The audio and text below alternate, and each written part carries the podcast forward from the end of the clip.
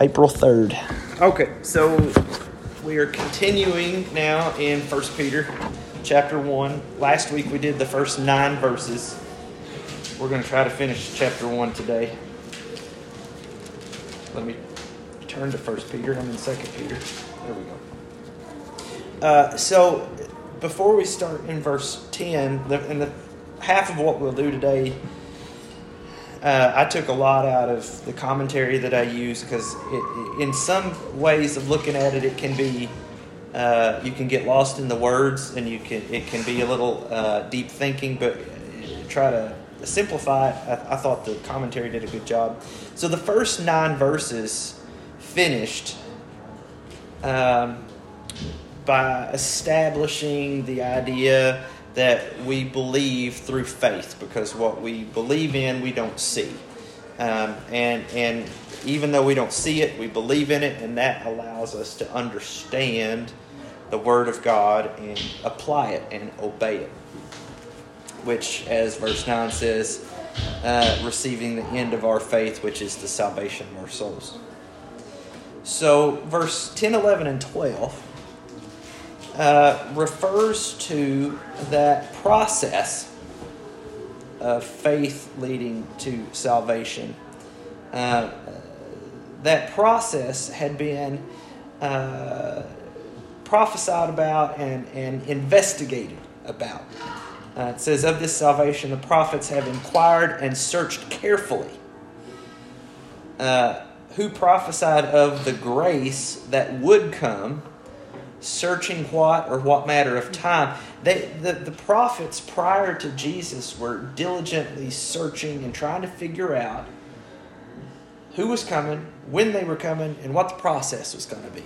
And they didn't understand uh, the full uh, uh, grasp of grace and faith.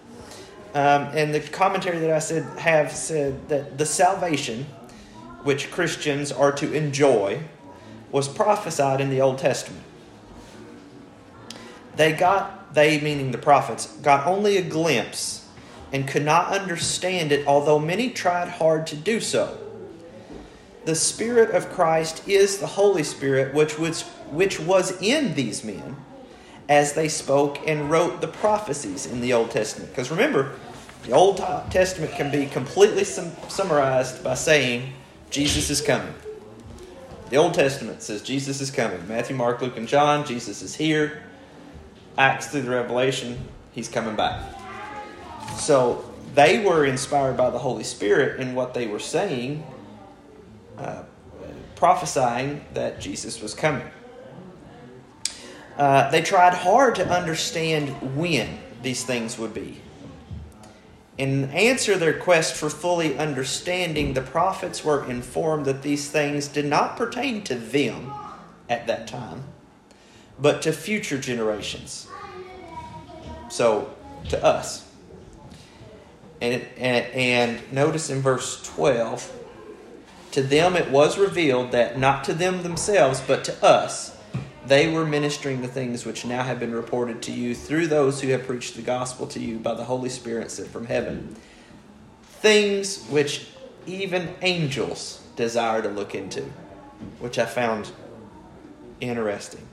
So before Jesus, the prophets were like, who is it going to be? When are they coming? What is this? What is this going to be?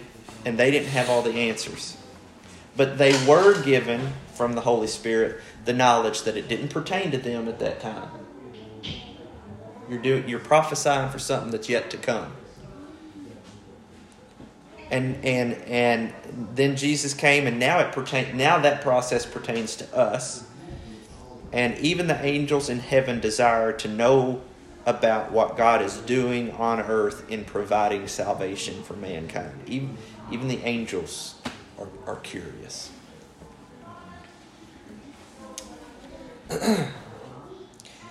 then verse 13 starts a, a, little bit of a transition in, in Peter's uh, comments. And, and 13 through 16 is some um, uh, instructions as how we should uh, live our life. Uh, be sober, and rest your hope. And remember, hope is one of those words that I keep coming back to, right? Hope is, is the expectation of something to come. So rest our hope, rest our expectation of what's to come fully upon the grace that is to be brought to you at the revelation of Jesus Christ. So it says, Get your mind ready. Be alert. Be aware of the hope which is in Christ Jesus when he comes again. And the commentary said, After we become a Christian, we must go to work obeying Christ. Doing so in full assurance of our hope which will be given to us at the second coming of Christ, uh, the second coming of Jesus Christ. Grace, which where does it say here? Uh, rest your hope fully upon the grace. Well, grace, remember, means unmerited favor. So we have the hope, which we have the full assurance that Jesus is coming, and that we will be saved through grace, meaning we didn't earn it but unmerited will be given that favor. So it says, get your mind set on that, and, and, and if your mind is set on that, then you will uh, then you will be sober, sober minded. Does that make sense? Y'all stop me anywhere. 17, 18, and 19. Uh, basically says call on God, pray to God through Jesus. Fear, which is, you could spend an entire hour on, on fear, uh, says conduct yourselves throughout the time of your stay here in fear. Well, that, that is not contradictory to uh, to verse 8, which says, Though uh, believing you rejoice with joy. So in one verse, we're saying we rejoice with joy. In this verse, we're saying live our life in fear.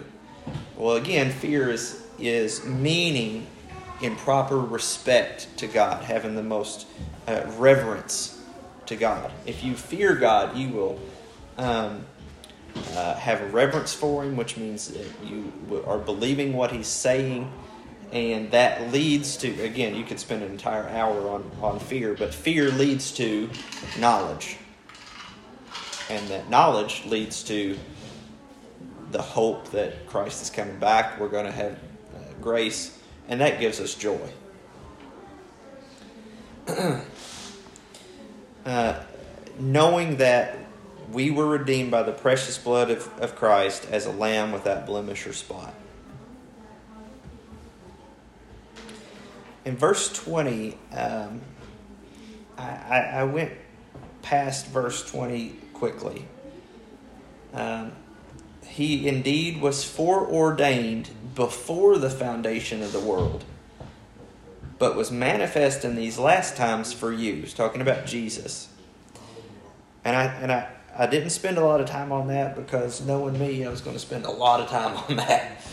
Um, it just quickly, Jesus is the way, and that was God's plan even before the creation of the earth. And I, I could, my mind would go down a rabbit hole really quickly chasing verses on that because uh, that's interesting to me. Um, but he indeed was foreordained before the foundation of the world.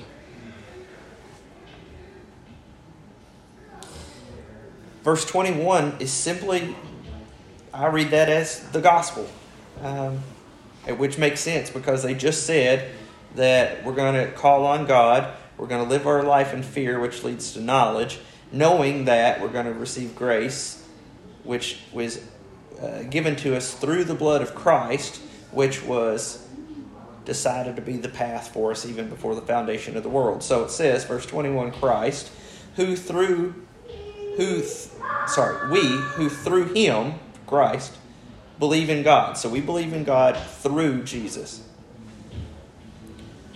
God who raised him God raised him, Jesus, from the dead and gave him glory, so that our faith and hope are in God. That's that is the gospel. We believe in Jesus. Jesus died and was raised from the dead by God. And if we die with Christ, God raises us too. Simple as that.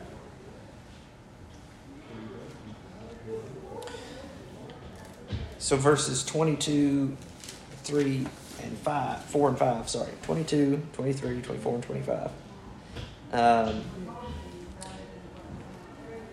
22 starts off by saying, So since you have purified your souls, well, he's saying that in past tense, since you've done this. Well, just to be clear, how do we do that? Well, he says that since you have purified your souls in obeying the truth through the Spirit, in sincere love of the brethren, love one another fervently with a pure heart. Look at verse 23. Having been born again. So, since you have been purified, since you have purified your souls in obeying the truth, in sincere love, having been born again. There's that term, born again. And if you look at John chapter 3, Jesus was asked about that.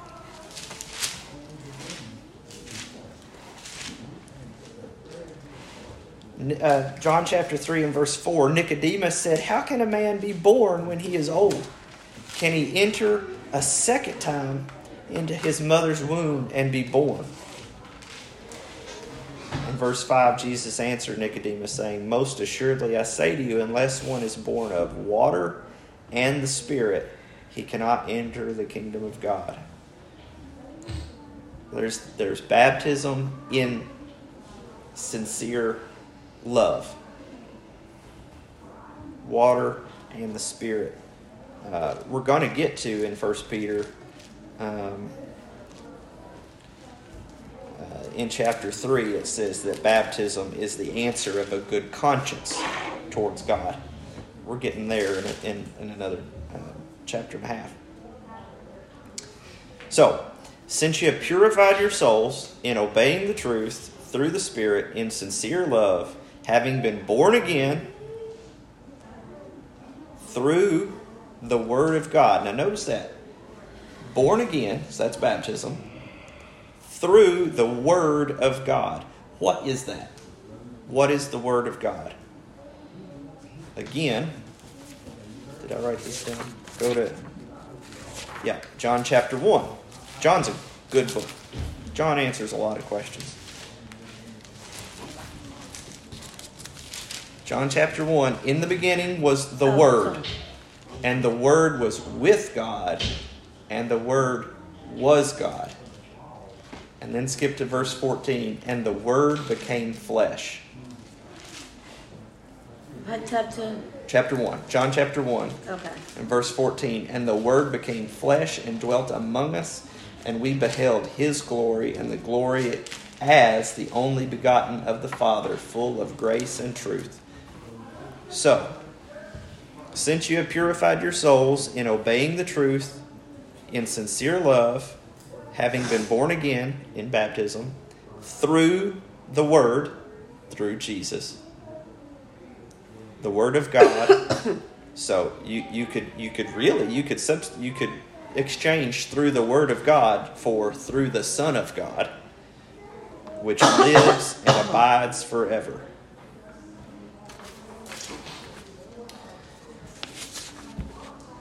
And then Peter quotes Isaiah, um, basically making the point that we die. All, all flesh is grass. Grass withers away and flowers fall away, but the word of the Lord endures forever. The word of the Lord. Then you can reference James 4 and 14, which says, We, we are here but a short period of time. We're here, uh, we're a vapor in the wind.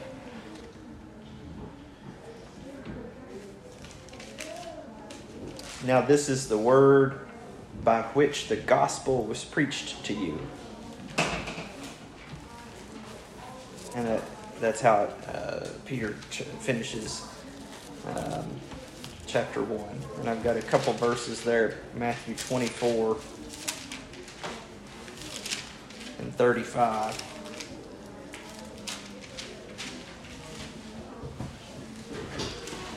Heaven and earth will pass away, but my words will by no means pass away. His words don't pass away because he doesn't pass away. And and then finally 1 Corinthians 15 And I reference this because he said through the gospel that was preached to you. In 1 Corinthians which I also well uh, 15, starting at the beginning. Moreover, brethren, I declare to you the gospel which I preached to you, which you received, in which you stand, and by which you are saved. And then verse middle of verse 3. Christ died for our sins according to the scriptures. There's those prophets from the Old Testament. And that he was buried and that he rose again There it is. So it the the Bible is very repetitive. If you don't get it in one chapter, you're going to get it in another one. It, it's it's the same message over and over again. The message of faith, the message of grace, because we didn't earn it, but we'll get it anyway. If we have faith, in sincere love, because He loved us, and the message of perseverance, which was what James was all about, which is what Peter will eventually get to.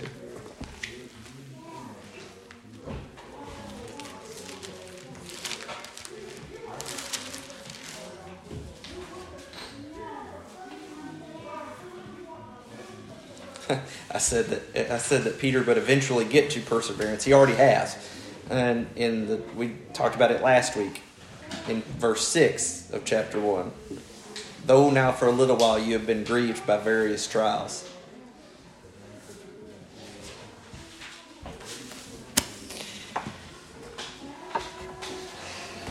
Any thoughts?